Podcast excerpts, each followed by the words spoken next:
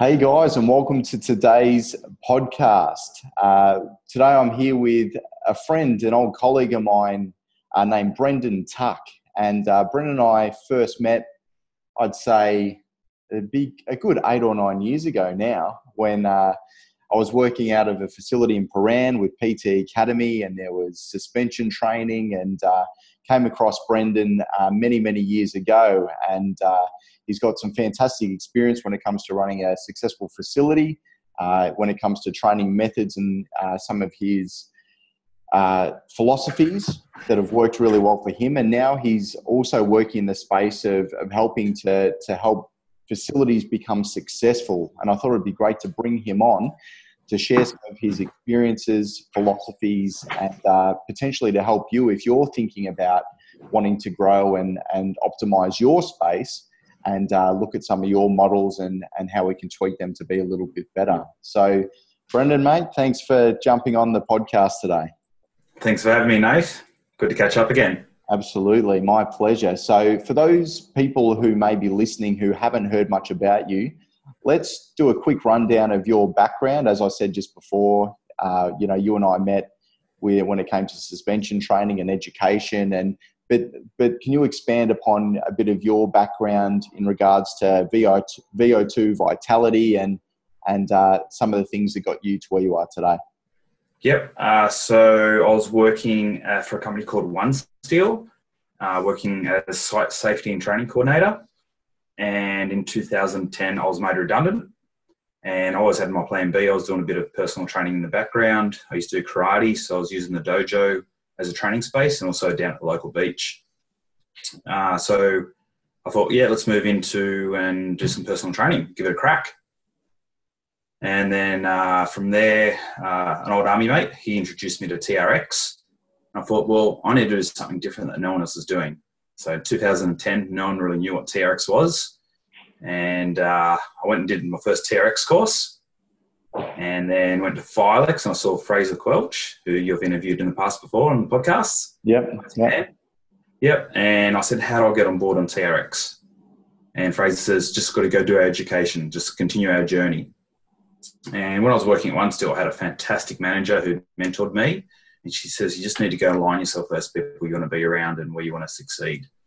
So um, I had a, a trainer working for me and he went and did a TRX course as well. And I drove up there, and one of the course instructors, she flew over from the United States. I said, "Hey, I'm Brendan Tuck. How do I get on board with TRX?" She says, "Just keep doing your education journey." And anyway, I received an email three months later saying, "Hey, come down to Victoria, do some instructor training. Do you want to do it?" I said, "For sure, I'm down there." So that's where my journey started with TRX and PTA. Excellent. And that's where I met you. Yeah, absolutely, absolutely. And you also uh, ran quite a successful group training company when it came to VO2 Vitality. So tell us a bit about that. Oh yes, so I was in the down the beach for coming up to my third year. It was like I need to get indoors. Yeah, I need to get my facility. So I met another local trainer, and we said let's go and open up a little PT small group training studio and we formed our business together and opened up VO2 Vitality Fitness. Yeah. So we focused on personal training and small group training. So before any time, around that time, Anytime Fitness was starting to open, before any F45s had opened. So very challenging, very big, steep learning curve, but also very uh, rewarding at the same time.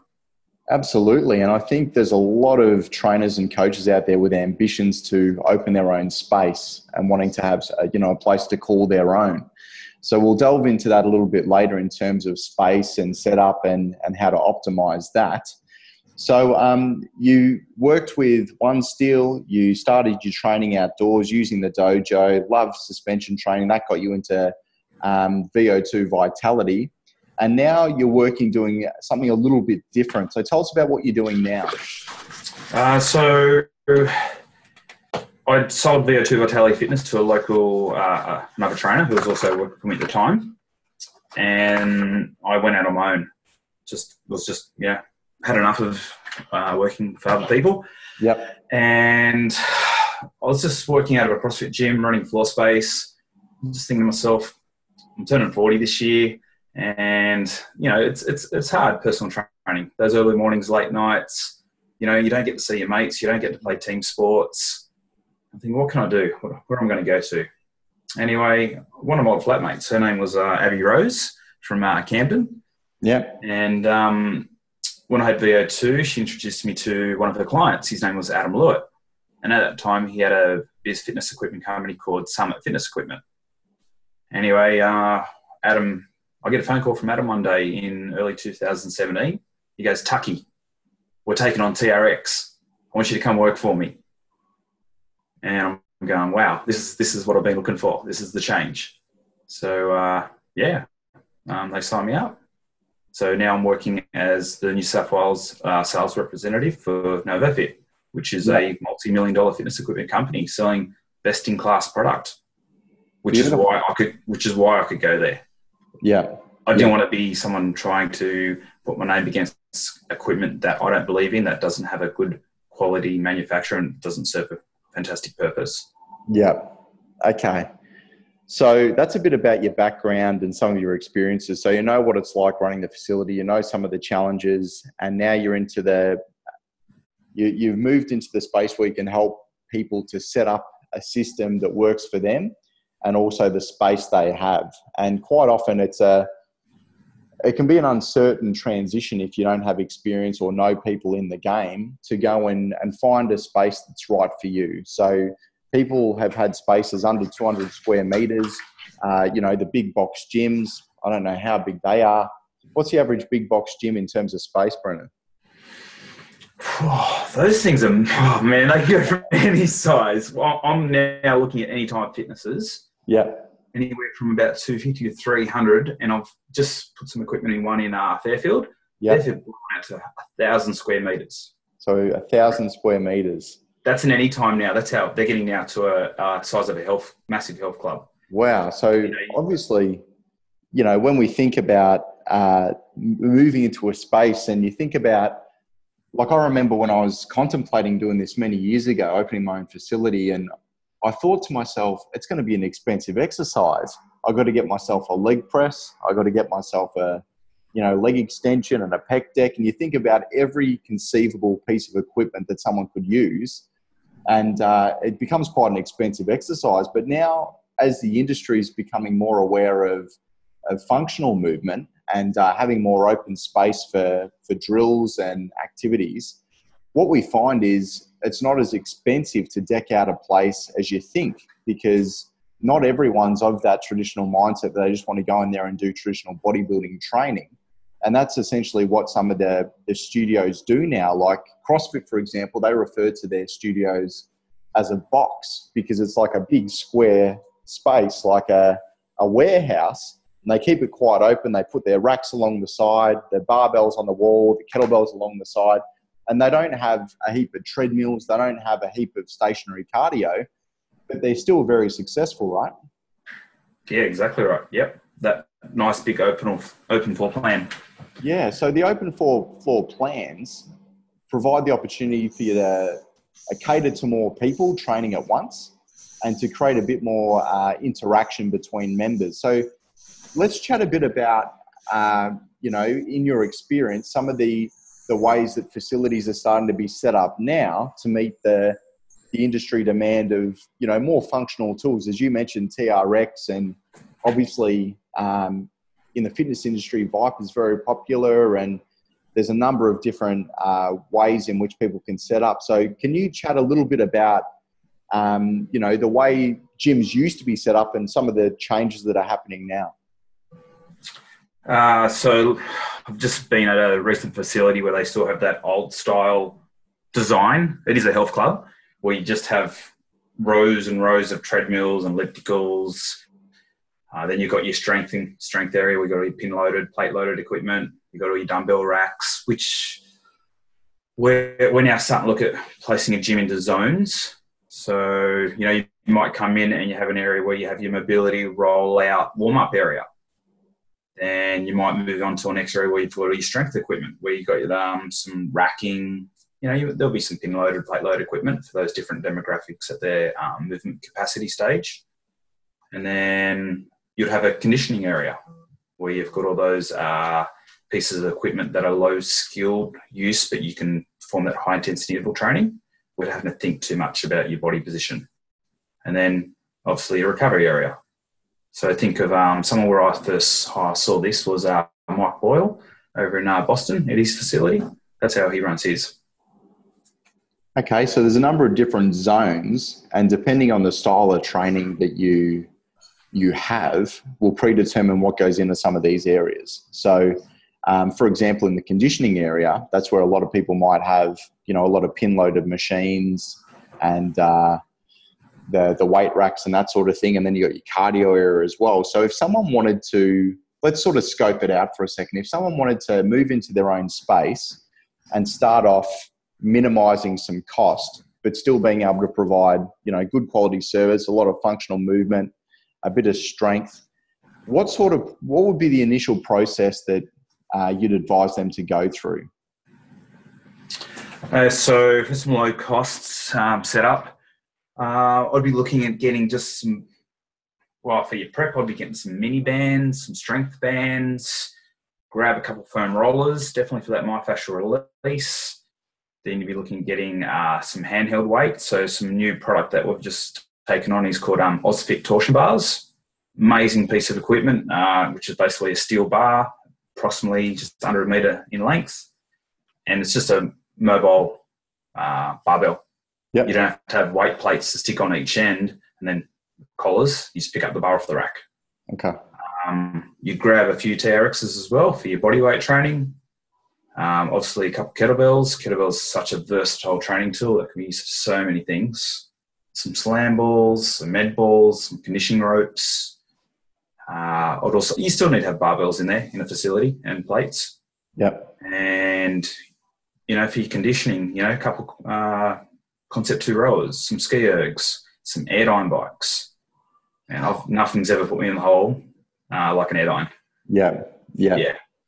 And the so, good thing about those cardio bits of equipment you just mentioned, like the bikes and the, the ergos, you can move them as well, can't you? So you can shift them and, and open up space when you need to and move them back in again.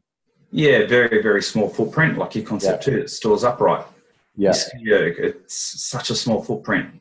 Your air airdynes have got wheels on the front. You can roll those, put them out to the side, so you can make that training space multi-use. Yeah, yeah. So obviously, when we've got the different zones we're working with, and we might start off a bit low cost, and then as the member numbers climb, you might want to improve or introduce some new bits of equipment and uh, and improve that member experience via offering, you know, different tools. What about when it comes to finding a system that works really well? Say you've got all that equipment there, and there's a lot of different styles of training out there, and what would be your advice to some people who are like, you know, how do I want to differentiate myself or how am I going to utilize all these different bits of equipment and have a nice flow when it comes to my training? I'd be just just go back to the start of the question again. I'm just I've got a thousand thoughts running through my head. Okay, so let's say that we've set ourselves up and we're still quite new in the industry. Like we know how to use a kettlebell, we know how to use a TRX, yep. and you know some of those um, small footprint footprint bits of cardio. But then we're like, you know, I've got all these different tools, and I want to have a bit of a system to make sure that I I make sure the flow when someone does a workout and uh, you know when I'm running groups is really effective but let's say someone listening to this isn't used to um, these systems or isn't used to how to set themselves up and create a good group environment, just sort of in a loose or um, simple way, what would be some advice on how to sort of set up your facility in terms of classes that you run and, and making the most of the space to optimize experience?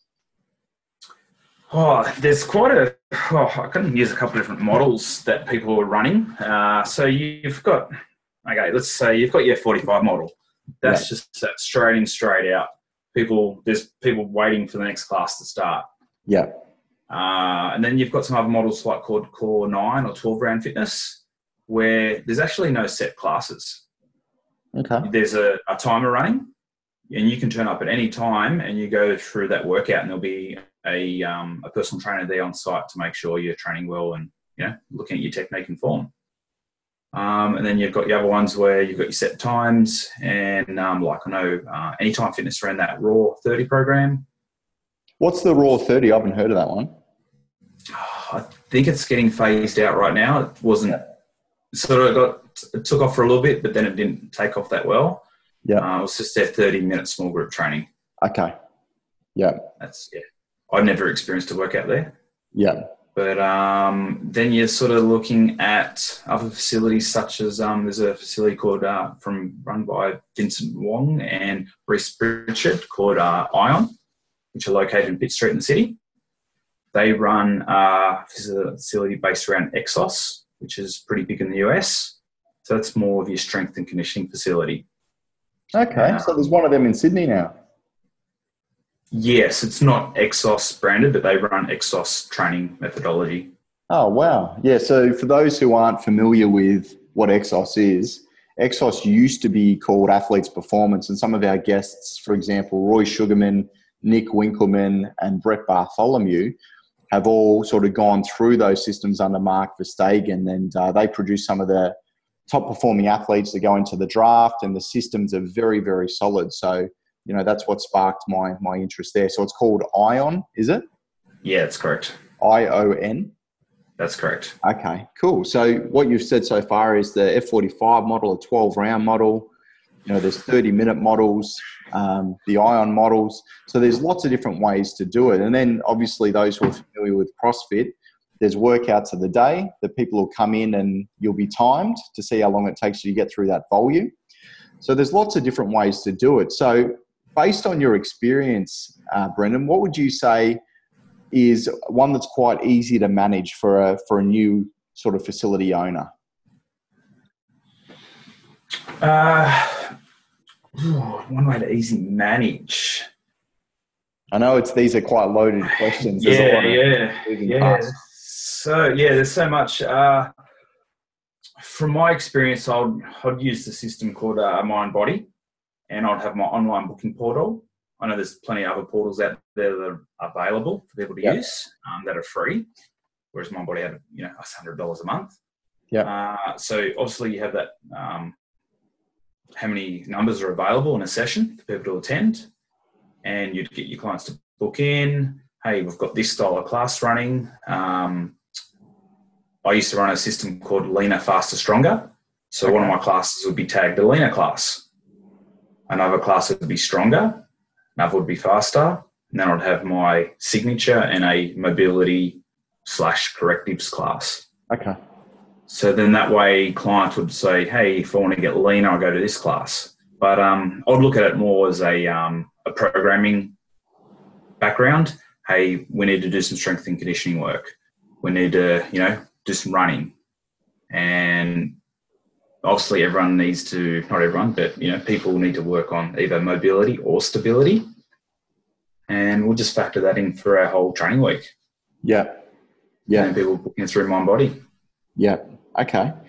So obviously there's lots of it's becoming quite a competitive space you know the health and fitness game isn't it when it comes to uh, opening facilities, and there seems to be like around our local area. We live in Somerville on the Mornington Peninsula, and there used to be a um, street, Simcox Street, which was all like mechanics and warehouses. And I think there's 14 uh, facilities, training facilities on that street now that range from F45 to Pilates to uh, strength and conditioning and sport and boxing and it, it, seems like it's quite a competitive space. So, what's your thoughts on you know the the fact that there's so much demand now and there's so many different models coming through? So, from the last census, eighteen percent of the population was exercising. Okay. There, there is such an untapped market uh, percentage of the population that are currently not exercising we're looking at a big shift, uh, a lot of funding from the government for aged care, people 65 plus, people with Parkinson's, people with dementia.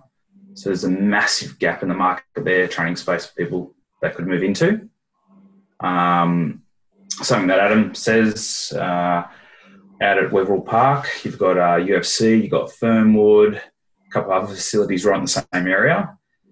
A lot of people think, hey, a gym's opening next door, that's bad for me. But think of this way sometimes you might go out to go and grab your dinner. You go down the road, you go to um, a local area, and you've got KFC, you got a steakhouse, you got Subway. People know if they want to go for food, they go to that area. So mm. if you've got all these fitness facilities in the one area, it's not a bad thing. It can be a good thing because it's up to the consumer to decide, hey, do I want to go do yoga? Do I want to go do like an F45, that high intensity? Am I wanting to do something else? So they've got that choice, and I know there's that fitness in that area. Yeah, that's a great example. That's a great example. So rather than thinking, oh, we're doomed, there's competition here now, it's going to drive more traffic to that area, just like it would with food. That's a great analogy. And uh, 18% of the population currently exercising. I, I hadn't heard that stat. That's good to know. And uh, the fact that elderly and you know some of those older age populations are areas that obviously are getting some funding and some awareness now.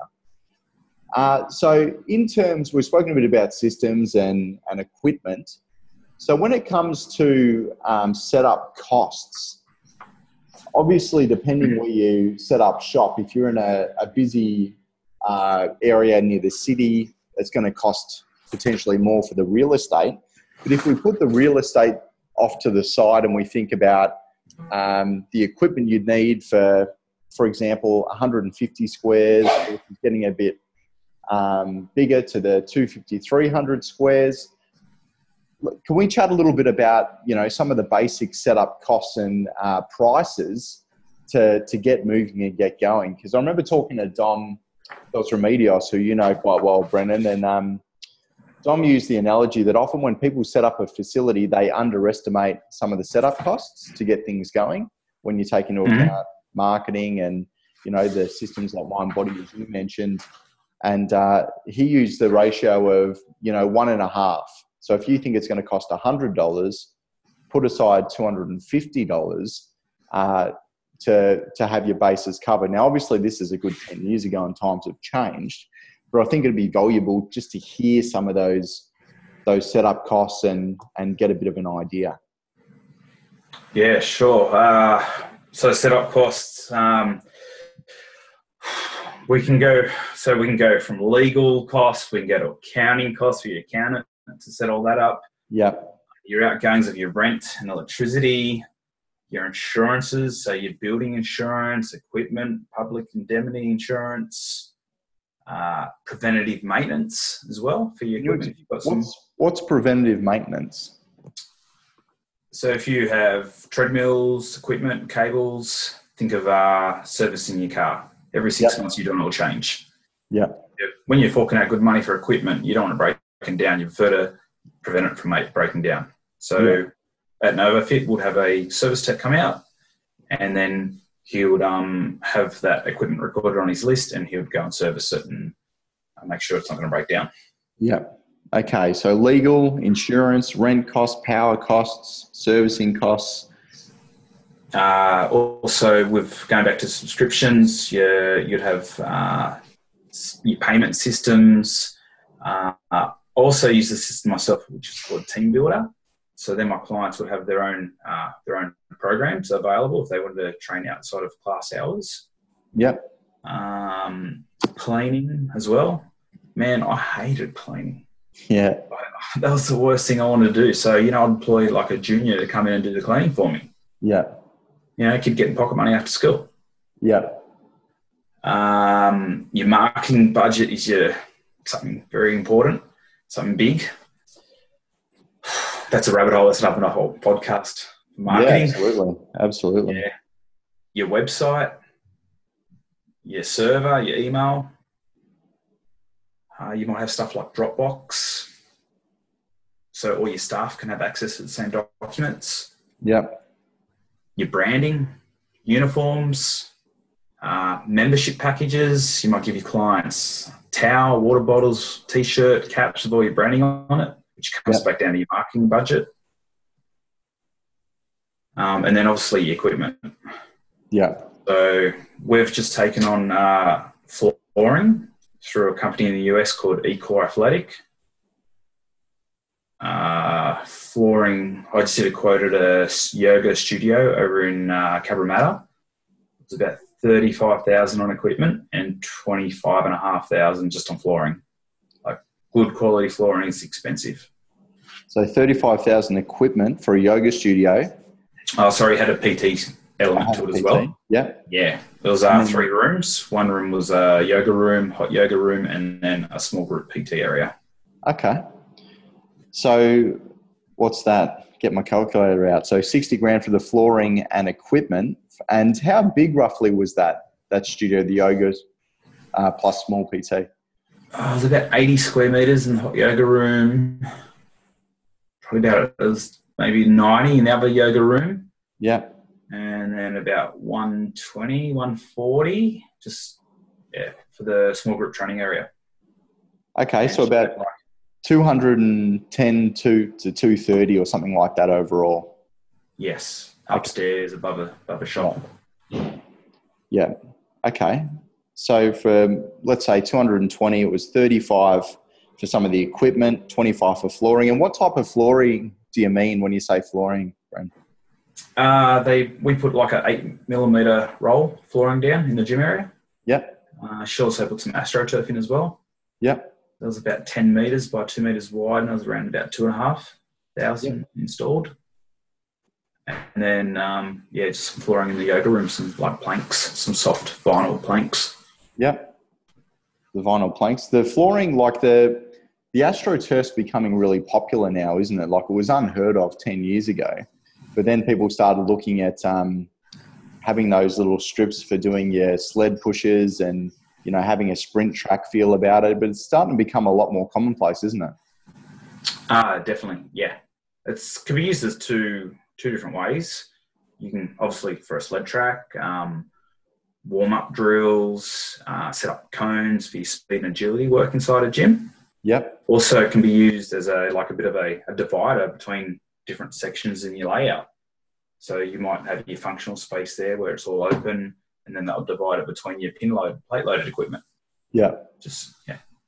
Yeah, so it's more it's it can be used for different reasons in terms of you know aesthetically appealing to look at and functional and dividing areas. So it's there's lots of different benefits there. So from um, again from the work you've done and the people you've worked with, where, where do you think a lot of people go wrong when they first want to open their own space? What are the most common problems? I know you've spoken about you know the the different costs and often people don't even think about insurances and servicing and the system maintenance but what are some common mistakes people make Bren, when it comes to setting up a space and uh, obviously you said like you and i both know having been in this game a long time that hours can be a struggle and you know i can say that sometimes people think i'll open a space and and that'll mean that I won't have to be there. I'll just put other people in, which isn't always the case, right? But can you chat a bit about um, some of the things people should be aware of before they open up, just from your own experience of running, you know, VO2 and, and what you've seen? So a lot of people say, oh, first off, I'll say, who's your target audience? Who do you want to attract to your facility? And people always give me the answer, oh, everyone. We just want everyone to come. Yeah how do you market to everyone? Yeah. You, you need to you need to identify their demographic of who you're trying to target, and that they will be, enable you to create an avatar then who you market towards. Uh, also, I was talking to my flatmate Dan the other day, and we were just going, "Oh, your, your SWOT analysis, so your strength, weaknesses, opportunities, and threats." So you need to identify what your strengths are. What are you good at? What are people going to come and train with you for? Like, you, you know, are you, are you a power lifter? Do people want to come and do powerlifting? Um, if that's all you offer, that's a very small percentage of the market. So you mm. need to consider, like, hey, are there a lot of people out there that want to do powerlifting? You maybe need to broaden it. So maybe you've got some weaknesses, and you need to, you know, build on those weaknesses and develop your your training knowledge and skills. So you might go out and hey, maybe go to a boxing course or do maybe an FMS course um, then you know, maybe then you need to look at the opportunities. So is there gaps in the market? You know, can you see something that's being poorly run? Can you do something that's better than that? Uh, and then you need to look at your threats as well as the other competition doing it, like who am I competing against? So that's where that SWOT analysis is very powerful. Absolutely. And not just doing it to say you've done it, but actually putting a bit of time and energy into it and doing the research yeah. and doing the homework. Okay. Exactly right. All right. Excellent. Now, in terms of uh, memberships, like a lot of these these studios and clubs aren't just personal training, are they? It's not like people just come in there for a PT session. Quite often, there's um, memberships where people can come in, do classes. Like you said, you had leaner, faster, stronger. And uh, obviously, people can go around and jump into classes that they think they need or what's available. But in terms of how many members you can take on for the space you have, or the sort of targets you should be aiming for. What sort of advice or insights can you share on that? Uh, so with the training space, uh, I, I, took away a lot of experience from my training with TRX, running small group training. Yeah, I'd like to partner people up in pairs. So you always have uh, one person partner A, one person partner B, and partner B would be you know doing the work set, for maybe a certain amount of reps or time. And partner B would be like an active coach. So they'd be on the side. Uh, if they've got a you know a little bit of experience, they go, oh, you're, you're rounding your shoulders, you know, just, just open up your chest a little bit. Um, give some encouragement as well. And then once they're finished, they switch over and jump in. So you can utilize a one piece of equipment for two people at the same time, and also builds up a bit of camaraderie as well. Um, I know Vincent down at Ion, he loves having four pieces of equipment of each item. He's got like four AirRunners, four ski ergs, and it just works well in his small group training environment, maximizing um, most amount of numbers for that training space. Yeah, that's great advice. It's like rather than having everyone do a working set and then everyone rest at the same time, you can structure it so while someone's in their rest period, they can coach and build that camaraderie and then they swap around. It's a better use of space and equipment. I remember when I first started running boot camps, similar to yourself, out in the park. I thought, right, well, how many people am I going to have in this boot camp? And I ended up buying, I think, 24 med balls to get me started, and 24 of this, 24 of that. And it was a very expensive exercise 24 sandbags. We actually went down to Frankston Steel and got galvanized steel bars, similar to the torsion bars, but um, some I think were 60 and some 75, just to have different um, sizes. And the amount of money we spent was quite horrendous, like when we were first starting out, because I didn't have the knowledge to to think about partnering and you know using body weight. I thought, oh, you know, people aren't going to take me seriously unless I've got absolutely everything you can imagine. So it's important to have that that info down pat and, and that model down before you go making decisions, right? Exactly right. Yeah, yeah. You just need to yeah have a look at your training space. Need to work out your structure and how everything's going to be run, and just maximize numbers of getting in there to yeah, just nice efficient environment. You don't want people on top of each other the whole time. Just partner A and partner B working, but sometimes rest is very important. Uh, a lot of times, you know, you might go to certain places and they're going, you know, you've got a 15 second rest straight into another 60 second work set. It's like, yeah. man, I need to let my batteries recharge. I need some rest yeah. before I can work hard again. Yeah. You know I'm talking. Absolutely. Absolutely. So, um, one thing I'd love to sort of move into now is some of your training philosophies and, and sort of the way you look at exercise and movement. So, you've got the, the karate background and, uh, as we said before we went live, you know, you love surfing and being outdoors. And, you know, what's your philosophy on, on training and, and uh, you know, being efficient and giving variety? Like, what are some of your thoughts personally when it comes to effective coaching to, to improve performance? I think as oh, I'm turning 42 this year, yep. as we get older, uh, your mindset does change on your, on your training. When, like, you know, yourself when we were younger, we just wanted to go to the gym and get big. Didn't really think about anything else. We just wanted to look, you know, have, have, that beach body, I guess. Whereas uh, now, or you know, if I went back to that time, just train for life. Train so when I'm 80, I can still run, I can still surf, I can still do everything I'm doing now. I can move well and I can move often, move pain free. One of my clients, she's 75, and the other day she did nine full push ups, a 75 year old lady. Nine full push ups. That's sensational. Wow. I'll film it and I'll send it to you next week. Absolutely. That's fantastic. So she's trained her whole life. Yep. She's been active. She's actually a sprinter. She still competes uh, Wow. internationally. World Wow, Masters, yeah. That's great.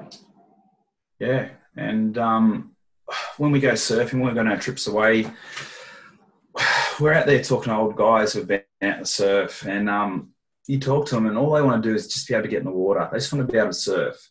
They're not worried on what they look like, or they, they just want to move well. They just want to say, what do I need to do to stay active and stay in the surf? So that's, you know, I'm, I'm away on holidays up Byron Bay and Crescent Head. So, you know, they're telling me we're going to little places where they're doing some Pilates. They're seeing a, like a movement therapist. They're going to a local gym. So it's just, you know, we only get one body, you know, don't, don't smash it and wear out your joints that are supposed to last 120 years and they last, you know, 20, 30 years.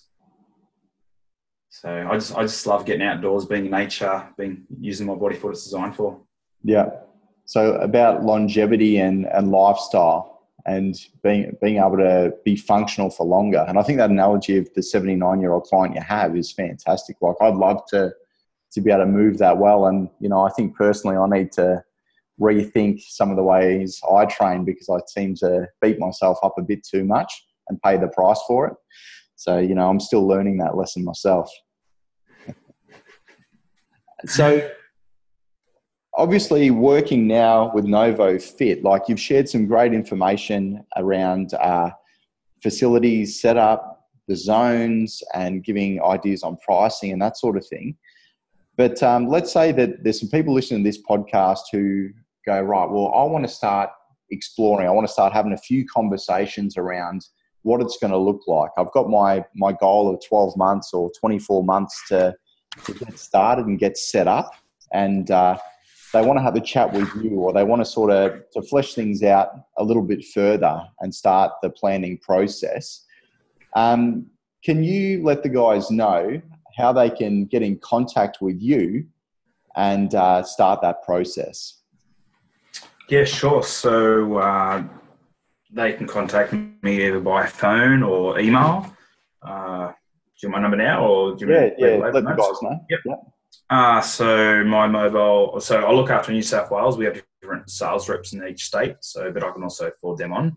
Yep. But my mobile is uh, zero four one four three one six one three one, and my email is btuck at novofit.com.au. So obviously, if someone wants to reach out and contact me, I'll, I, I love catching up with people in person. So you can you know put that face to the name and get that personal touch, build that rapport and relationship, uh, and also get to have a coffee. And that's when I sort of start chatting a lot. And also that's a chance for me to have a, a needs analysis, so they can tell me what they're looking for. Um, from there, I can uh, start. Um, we can create what we use a software called EC Design, where we can do some 3D uh, floor plans, help them out and where the equipment fit, work out that flow we're talking about, um, and then obviously give some um, some quotes as well on pricing on equipment. But um, I'll use an example. I was with a client the other week doing a quote and opening up in a second training space. And he goes, "Oh, these guys came in. They said we need to buy all this equipment." And I said to him, "No, just just put this rack in over here and put this over here." He goes, "Wow, you, you've you've actually said to me um, to put in less equipment." I said, "Yeah, well, that's what your training spaces want, based off your needs analysis. I'm not here to sell you stuff that you don't need." mm, So um, I feel that background of you know having my own gym, being a strength coach myself, really sort of helps that needs assessment.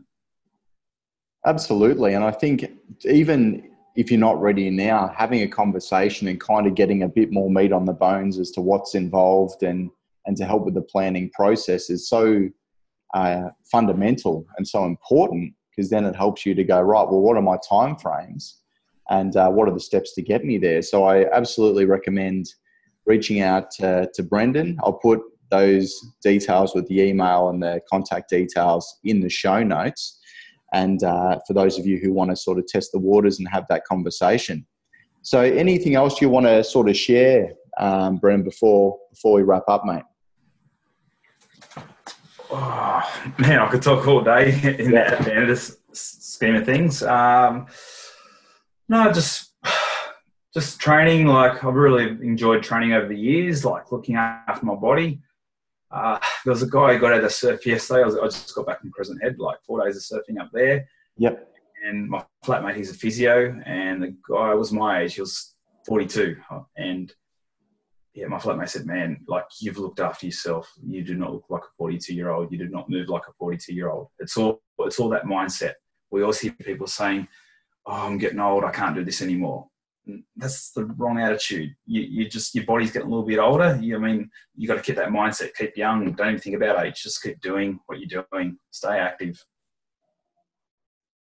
So mm. Noreen, my client, 76 year old, she's an example of that. Awesome example. Yeah it's great advice. So just thinking about, you know, the way you perceive it. If you see uh, getting old as a limiting factor, then obviously it's going to start manifesting, isn't it? It's going to start uh, re- resulting in you pulling out or or avoiding certain things. Whereas, you know, when you hear stories about, what was it, Noreen? Yes. Noreen, yeah, it's inspiring. And that's exactly, uh, you know, what we want to promote. And I think it was Sugar Ray Leonard's in his 60s, 70s now and still training like a machine. And and it's great to see that you know when you look after yourself and you stay consistent and you give the body what it needs, that you know it gives back to you, right? That's it. Well, Brendan, thanks for your time today, mate. As I said, I'll put the, the details and contact info in the show notes. It's been great catching up, mate, and thanks for sharing some of your wisdom. Sweet. Thanks, Nate. Talk to you soon. Okay. See you, mate.